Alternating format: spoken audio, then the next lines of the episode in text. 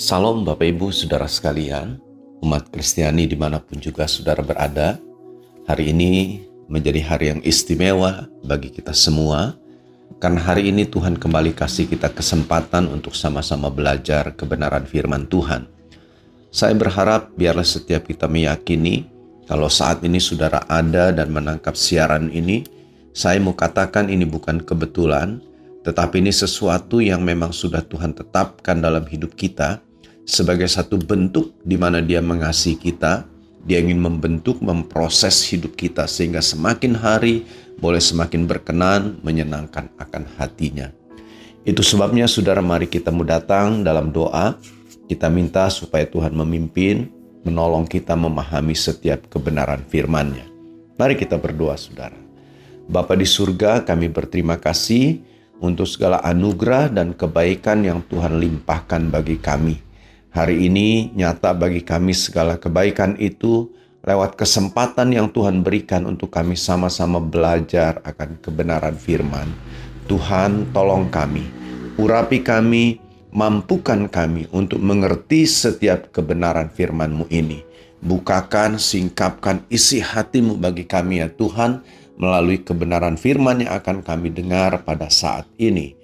Tuhan urapi hambamu yang tidak ada apa-apanya, Biarlah kiranya dengan segala kerendahan hati hamba minta anugerah Tuhan, pewahyuan, penyingkapan Tuhan berikan, sehingga apa yang hamba ucapkan semua berasal dari Tuhan yang memberkati, menguatkan, memotivasi umatmu untuk hidup semakin berkenan kepada Tuhan. Dan di atas semuanya itu, biarlah Yesus engkau dipermuliakan. Bungkus kami dengan kuasa darahmu Tuhan, sehingga tidak ada benih-benih firman yang dicuri oleh si jahat, tapi benih itu boleh jatuh di tanah hati kami yang baik, bertumbuh berbuah-buah nyata. Terpujilah namamu, di dalam nama Yesus kami terima kebenaran firman. Haleluya, haleluya, amin. Bapak Ibu, saudara sekalian, saya melihat dan merasakan waktu berjalan begitu cepat, saudara Hari ini kita sudah berada di bulan yang ke-10, saudara, dari tahun 2022. Dan saya bersyukur kalau hari ini kita ada, saya percaya semua karena kebaikan Tuhan. Nah hari ini saudara saya ingin mengajak saudara untuk belajar dari satu peristiwa yang dialami oleh Yesus dan murid-muridnya. Dan peristiwa itu saudara tercatat di dalam Injil Markus pasal yang keempat. Mari saudara buka, saudara perhatikan Markus pasal yang keempat. Kita akan membaca saudara mulai ayat 35 terus sampai dengan ayat yang ke-41. Saudara dikatakan demikian. Pada hari itu, waktu hari sudah petang, Yesus berkata kepada mereka, "Marilah kita bertolak ke seberang." Mereka meninggalkan orang banyak itu lalu bertolak dan membawa Yesus beserta dengan mereka dalam perahu di mana Yesus telah duduk dan perahu-perahu lain juga menyertai dia. Lalu mengamuklah tofan yang sangat dahsyat dan ombak dikatakan dan ombak menyembur masuk ke dalam perahu sehingga perahu itu mulai penuh dengan air. Pada waktu itu Yesus sedang tidur di buritan di sebuah tilam. Maka murid-muridnya membangunkan dia dan berkata kepadanya, "Guru, engkau tidak peduli kalau kita binasa." Ia pun bangun, menghardik angin itu dan berkata kepada danau itu, "Diam, tenanglah." Lalu angin itu reda dan danau itu menjadi teduh sekali. Lalu ia berkata kepada mereka, "Mengapa kamu begitu takut? Mengapa kamu tidak percaya?" Mereka menjadi sangat takut dan berkata seorang kepada yang lain, "Siapa gerangan orang ini?" Sehingga angin dan danau pun taat kepadanya. Saudara-saudara, saya meyakini dan mempercayai saudara pasti tahu cerita ini, karena ini satu cerita, satu peristiwa yang sering kali dan cukup dikenal, saudara banyak diuraikan, disampaikan. Tapi hari ini saya ingin mengajak saudara untuk lebih memperhatikan bukan masalah Yesus menenangkan tofan yang dahsyat itu. Tapi saya ingin lebih mengajak saudara untuk melihat fokus kepada mengapa Yesus melakukan perjalanan ini. Saudara-saudara, kalau kita perhatikan kisah ini dan kita masuk di dalam pasal yang kelima, kita mengerti, saudara, ternyata Yesus melakukan perjalanan ini karena dia sedang mengerjakan pekerjaannya atau dia sedang melaksanakan tugas yang diemban olehnya. Kita tahu saudara dia datang ke dalam dunia bukan cuma sekedar jalan-jalan, bukan sekedar ingin melihat situasi dunia, bukan hanya sekedar ingin bertemu melihat kondisi keadaan manusia.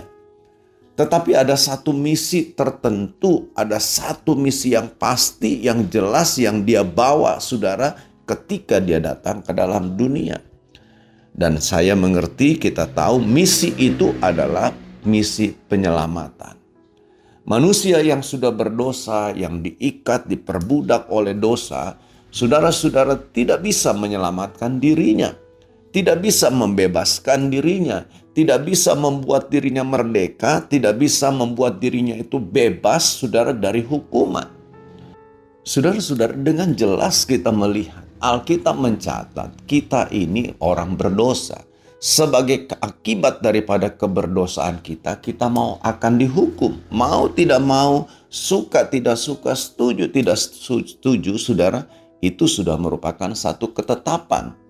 Tapi bersyukur kepada Allah, saudara, karena Alkitab berkata, Allah mengasihi kita. Dia tidak rela, dia tidak ingin, saudara, agar kita ini binasa.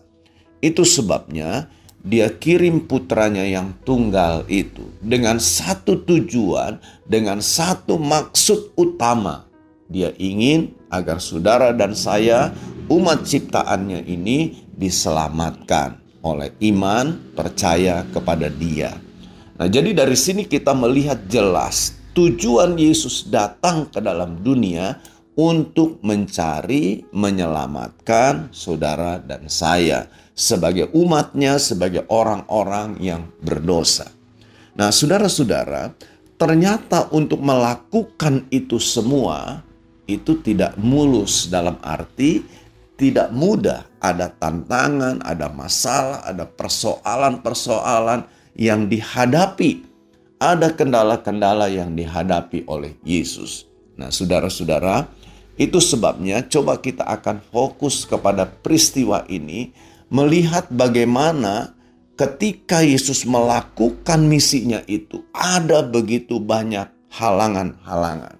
Dan saudara, dengan kita mengerti akan hal ini, maka saudara ini akan menolong kita bahwa untuk kita hidup dalam kehendak Tuhan, untuk kita hidup melakukan kehendak Tuhan, untuk kita hidup melaksanakan tugas-tugas yang Tuhan perintahkan, itu tidak mudah.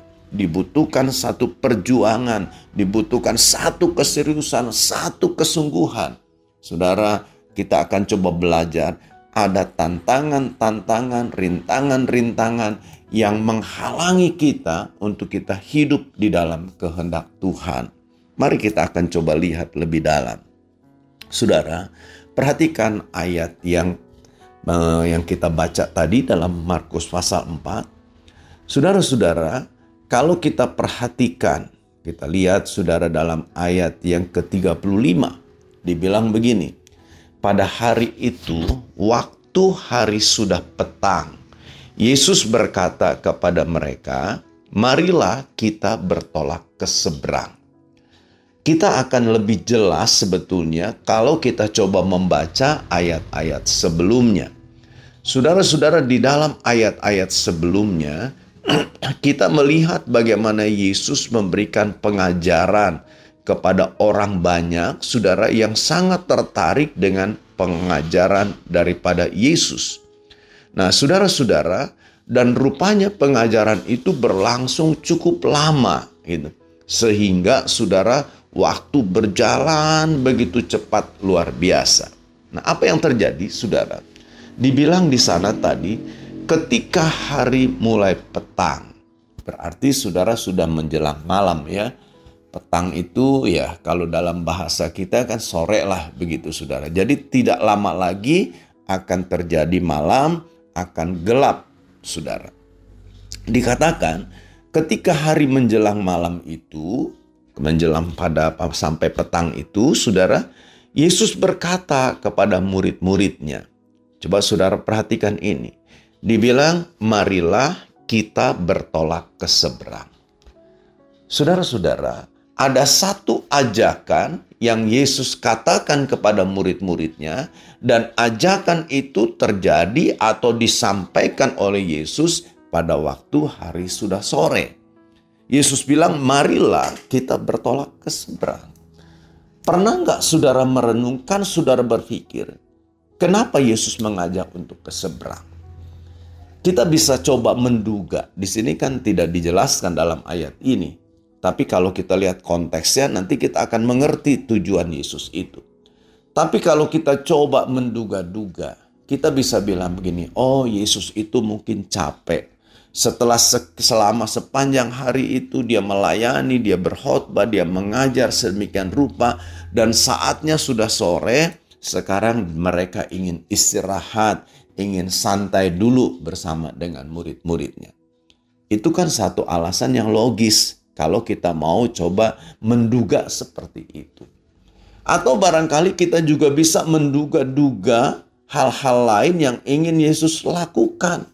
Oh, mungkin orang-orang yang dengar khotbah Yesus itu dia merasa apa namanya tertemplak begitu, tersinggung sehingga Yesus khawatir jangan-jangan mereka ini marah lalu Yesus bilang ayo cepat-cepat kita pergi ke seberang untuk menyelamatkan diri. Kalau kita mau ber, apa, berkata seperti itu, menduga seperti itu, bisa juga barangkali begitu saudara. Tetapi saya meyakini, saudara-saudara tindakan-tindakan yang dilakukan oleh Yesus itu tidak akan pernah keluar dari misi kedatangannya ke dalam dunia ini.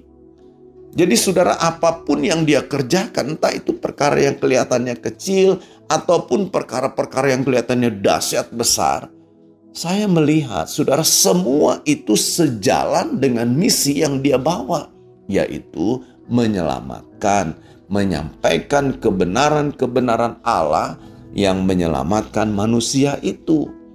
Nah, dari sini saudara kita perlu mengerti apa yang ada di hatinya Allah. Dia ingin saudara menyelamatkan manusia.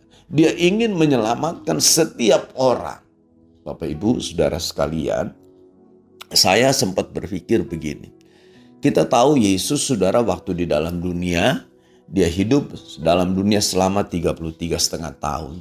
Pelayanannya hanya berlangsung saudara tiga tahun setengah. Itu yang efektif lah katakan. Saudara-saudara, lalu pada waktu dia melayani, dia memilih 12 orang murid. Saya pikir saudara, kalau dia ingin menyelamatkan dunia dengan waktu pelayanan yang efektif itu tiga setengah tahun dengan murid 12 orang, apa mungkin? Rasanya secara logika manusia itu sesuatu yang tidak mungkin. Saudara, begitu luasnya, begitu beragamnya pelayanan yang akan dilakukan dia hanya pilih 12 orang. Kan sesuatu yang rasanya nggak pas begitu. Masa sih pelayanan begitu besar hanya dilakukan, ditangani oleh 12 orang. Tetapi saudara-saudara, rupanya pikiran Tuhan itu kan tidak sama dengan pikiran kita. Ketika dia pilih 12 orang dan kita tahu saudara ada satu yang juga akhirnya gagal gitu kan. Saudara-saudara, dia sudah punya satu fisik ke depan, dia sudah punya sasaran ke depan. Dan saudara-saudara, itu tidak akan pernah salah. Nah, jadi kalau kita lihat, Yesus saudara melakukan segala sesuatunya itu. Dia lakukan dengan satu tujuan. Ingin supaya manusia itu diselamatkan.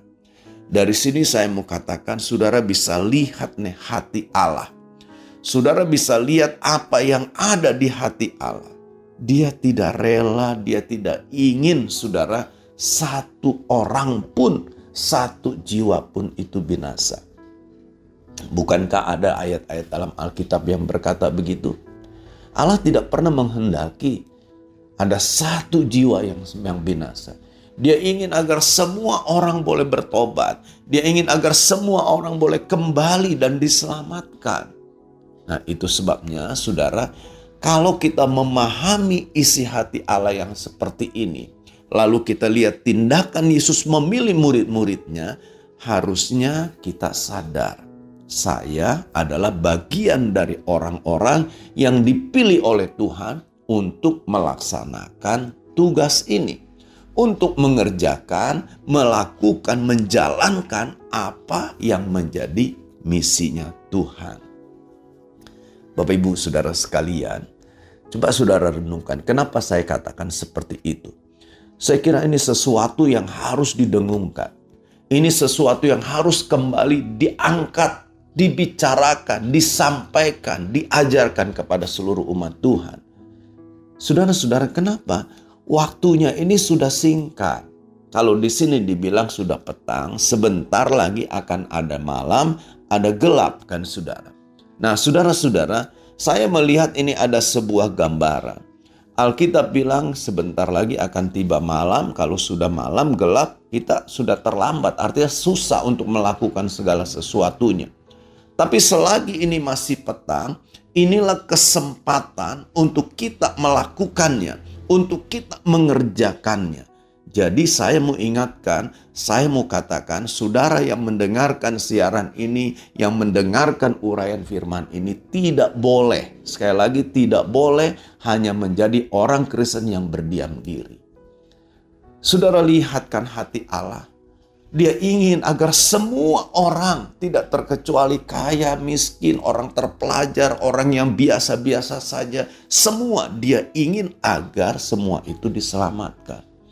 Bagaimana supaya ini tercapai? Bagaimana supaya misi ini bisa tercapai? Saudara-saudara, dia perlukan saudara dan saya. Dia ingin agar kita orang-orang yang sudah diselamatkan mau membuka mulut kita berbagi bercerita, sampaikan kepada mereka bahwa untuk selamat itu hanya ada di dalam Yesus. Saudara, saya mau tegaskan ini dengan sungguh-sungguh. Kenapa? Sebab saya bilang tadi ada banyak orang-orang yang katanya percaya kepada Yesus, ada banyak orang-orang yang mengaku dirinya sebagai orang Kristen tapi hanya berdiam diri tidak melakukan apa-apa bagi Tuhan. Saudara-saudara, biarlah renungan ini mengingatkan kita untuk kita tidak berdiam diri. Saudara, kita mau, Tuhan mau supaya kita melakukan apa yang menjadi kerinduan Tuhan.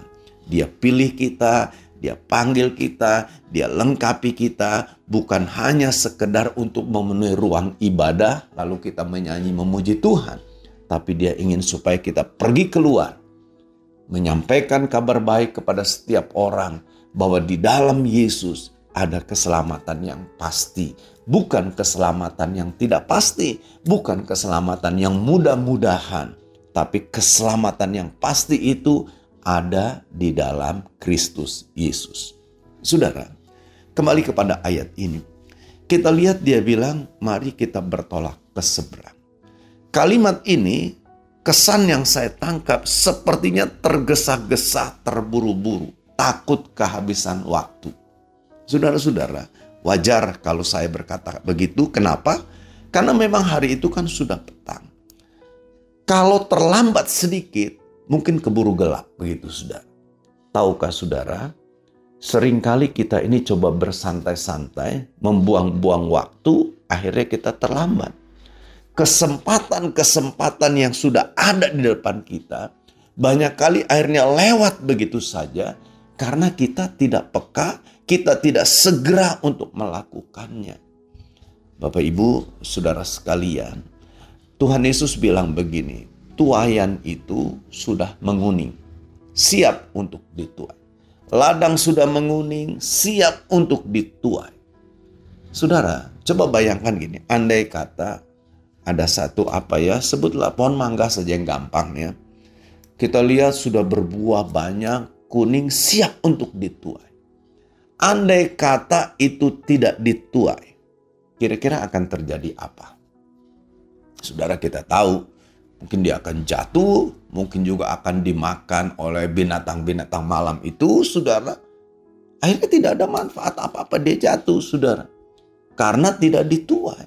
Saudara bayangkan katakan andai kata gandum yang siap dituai itu, tapi tidak ada yang menuainya, dibiarkan begitu saja, itu akan menjadi sia-sia.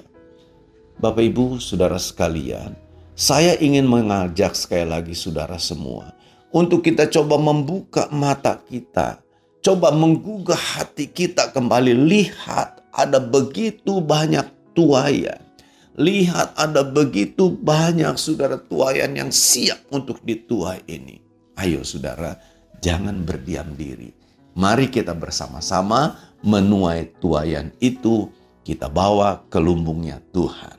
Nah, Bapak Ibu Saudara sekalian, sering kali kita juga mendengar ada orang-orang yang berkata, kenapa sih kok saya harus berbicara? Saya nggak bisa loh. Ada banyak orang, saudara, kenapa mereka tidak mau melakukan tugas ini?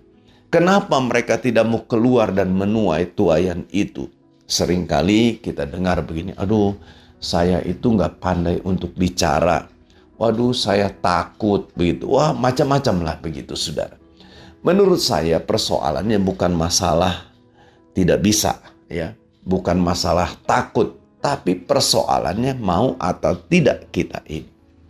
Saya mengerti, saudara, bahwa untuk melakukan hal ini memang tidak semudah kita membalik telapak tangan. Saudara-saudara, untuk melakukan tugas ini nggak mudah. Ada tantangan, tantangan, dan tantangan. Nah, saudara-saudara, tapi kalau kita hanya melihat tantangan lalu kita mundur, kita saudara akan menjadi sia-sia. Mari coba kita lihat belajar dari Yesus. Dibilang begini, tantangan yang pertama, saya mau sebut apa ya? Tantangan kenyamanan. Saudara ayat 36 berkata, mereka meninggalkan orang banyak itu, lalu bertolak dan membawa Yesus beserta dengan mereka dalam perahu di mana Yesus telah duduk dan perahu-perahu lain juga menyertai dia. Kenapa saya bilang tantangan kenyamanan? Saudara, orang-orang yang dengar khotbah Yesus waktu itu cukup banyak kan jumlahnya. Dan umumnya orang akan lebih tertarik, orang akan lebih suka saudara dengan kelompok yang banyak.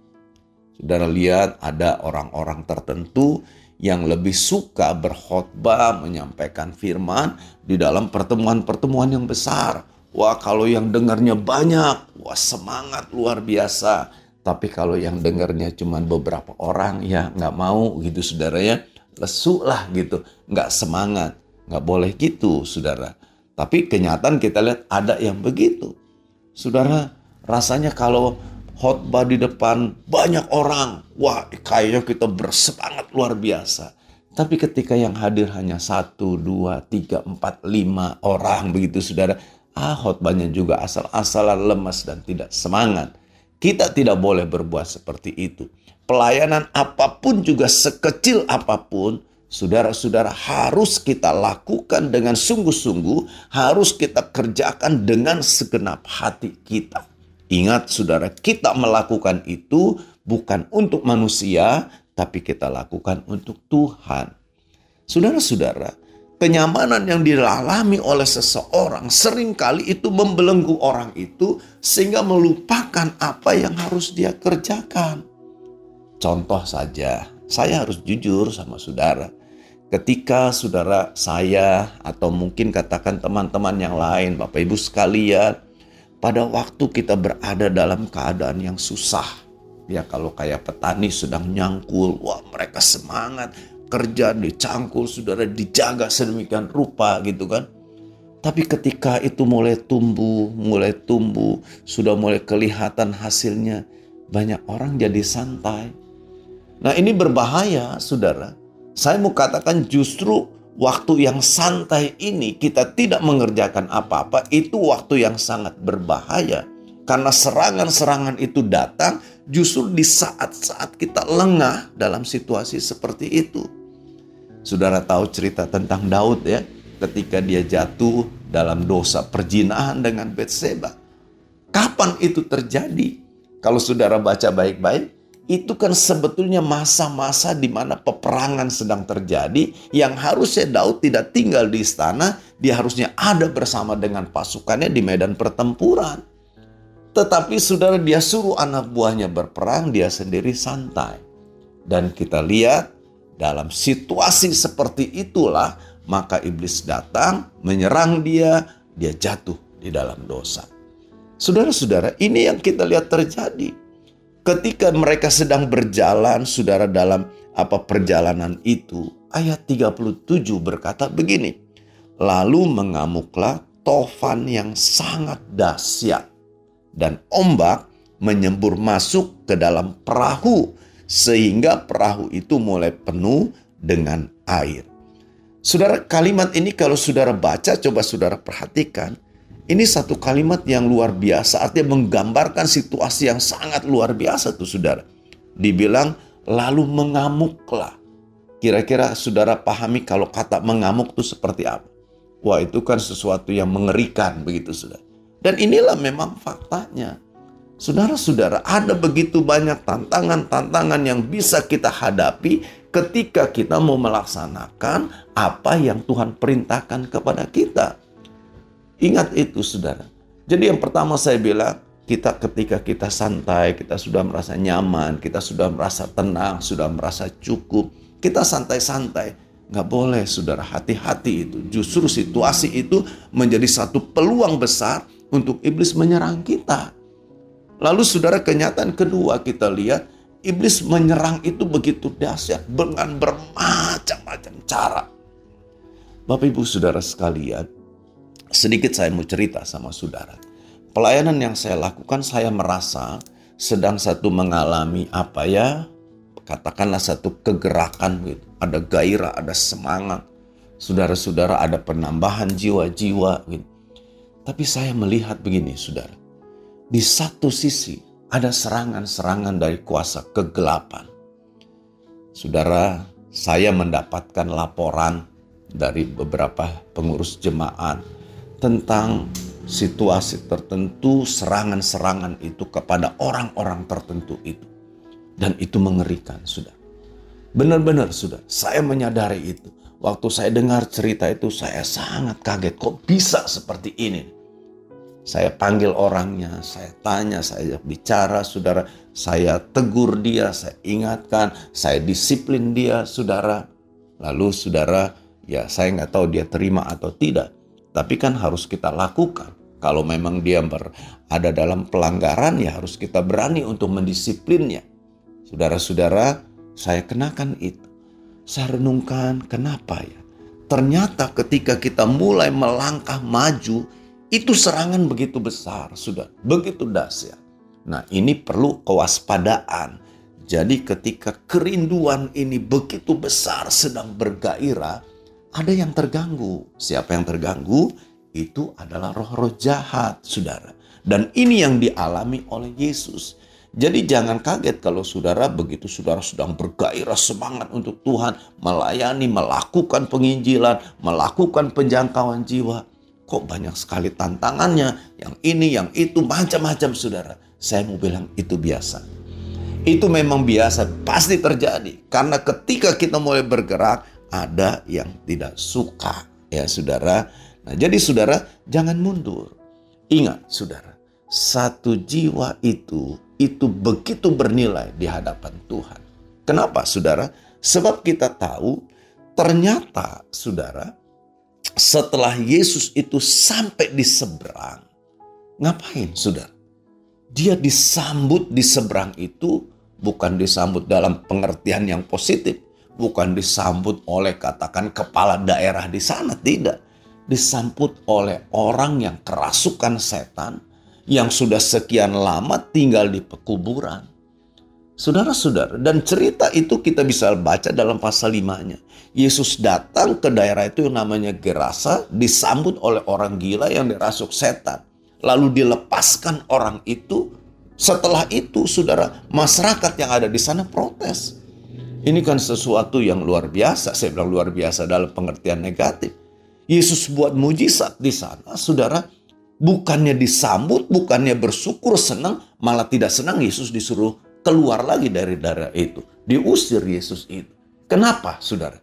Bapak Ibu, sebelum sampai ke sana, saudara lihat betapa bernilainya satu jiwa itu.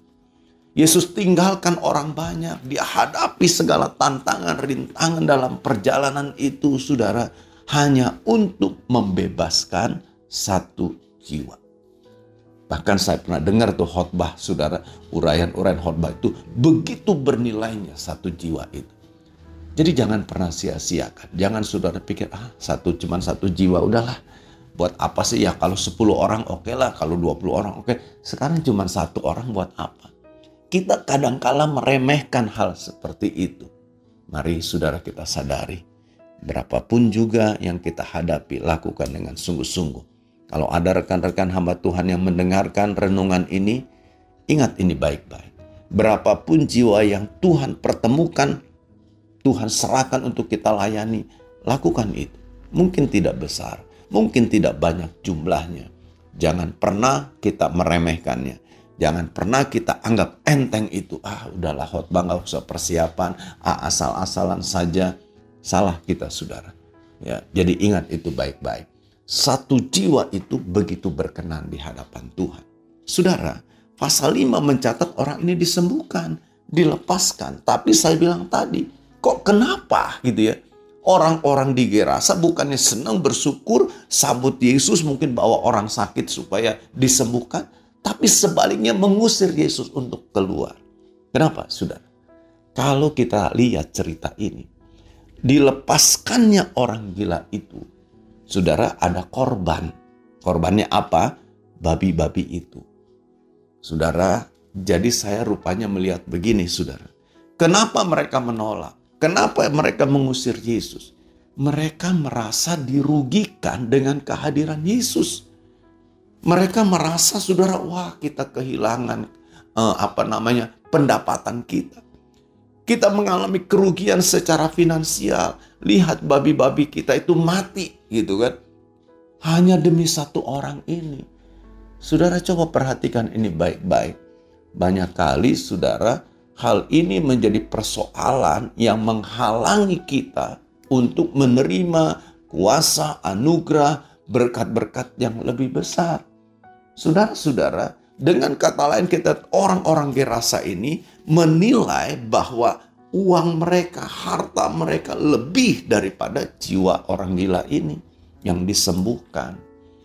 Saudara-saudara, mari kita mau ubah pikiran kita bahwa satu jiwa itu lebih berharga. Tidak dapat dinilai dengan uang, tidak dapat dinilai dengan rupiah, dengan materi yang kita punya. Sebab ini bukan menyangkut kehidupan di dunia, tapi menyangkut sampai kepada hidup yang kekal. Bukankah Yesus bilang apa artinya kita punya uang satu dunia, seluruh harta dunia ini punya kita, kalau jiwa kita ini binasa. Saudara bisa melihat betapa bernilai berharganya satu jiwa itu di hadapan Tuhan. Ingat saudara itu baik-baik. Coba saudara mulai pikir, saudara lihat di kiri kanan saudara, di lingkungan keluarga saudara, mungkin ada mereka yang belum diselamatkan. Mungkin ada mereka yang belum percaya Yesus. Kenapa kita berdiam diri? Kenapa kita tidak mau melakukannya? Saudara-saudara, kalau mereka akan mengakhiri hidup ini tanpa Kristus, saya mau katakan Alkitab bilang, mereka akan binasa. Apakah kita tidak mengasihi mereka? Jadi mari lakukan itu, sudah. Saudara, setelah peristiwa itu kita lihat Yesus saudara kembali pulang. Saya pikir saudara, aduh cuman hanya satu jiwa menghadapi tantangan-tantangan yang begitu besar. Tapi saudara lihat ada satu pesan yang Yesus lakukan. Kalau kita lihat pasal 5, saudara, dibilang begini, saya akan coba bacakan sehingga kita bisa lebih mengerti nih saudara ya. Dikatakan begini, ayat yang ke-18. Pada waktu Yesus naik lagi ke dalam perahu, orang yang tadinya kerasukan setan itu meminta supaya ia diperkenankan menyertai dia. Jadi orang ini pengen ikut gitu. Tapi ayat 19 bilang, Yesus tidak memperkenankannya, Tetapi ia berkata kepada orang itu, Pulanglah kamu ke rumahmu, kepada orang-orang sekampungmu, dan beritahukanlah kepada mereka segala sesuatu yang telah diperbuat oleh Tuhan atasmu dan bagaimana ia telah mengasihani engkau. Jadi ketika Yesus bilang, oh kamu jangan ikut sama aku. Apa maksud Yesus? Yesus bilang, kamu pulang ke kampungmu, ceritakan apa yang sudah terjadi atas dirimu. Dengan kata lain, melalui orang ini, dia akan cerita, dia akan cerita tentang Tuhan. Tentu diharapkan ada banyak orang dimenangkan. Saudara ingat, Tuhan menyelamatkan saudara supaya kita memberitakan kabar baik kepada setiap orang. Ingat itu baik-baik. Tuhan memberkati saudara supaya kita menjadi berkat bagi banyak orang. Tuhan mencukupi kehidupan kita supaya kita juga memancarkan kemuliaan Kristus bagi banyak orang. Saya berharap apa yang kita pelajari pada hari ini mengingatkan kita semua untuk kita melakukan apa yang ada dalam hati Tuhan. Tuhan ingin agar setiap orang, siapa pun juga dia, tidak binasa, tapi boleh diselamatkan. Dan keselamatan yang sesungguhnya yang sejati itu hanya ada di dalam Kristus Yesus. Tuhan Yesus berkati kita semua. Amin. Mari kita berdoa. Gembala kami yang baik, terima kasih buat kebenaran firman yang kami dengar. Biarlah ini semua mengingatkan kami, mengubah kami, mendorong kami untuk kami hidup melakukannya seperti kehendakmu. Terima kasih Bapak, tanamkan firman ini dalam hidup kami. Berkati seluruh pendengar di mana pun juga berada, biarlah kasih karunia Tuhan limpah atas mereka.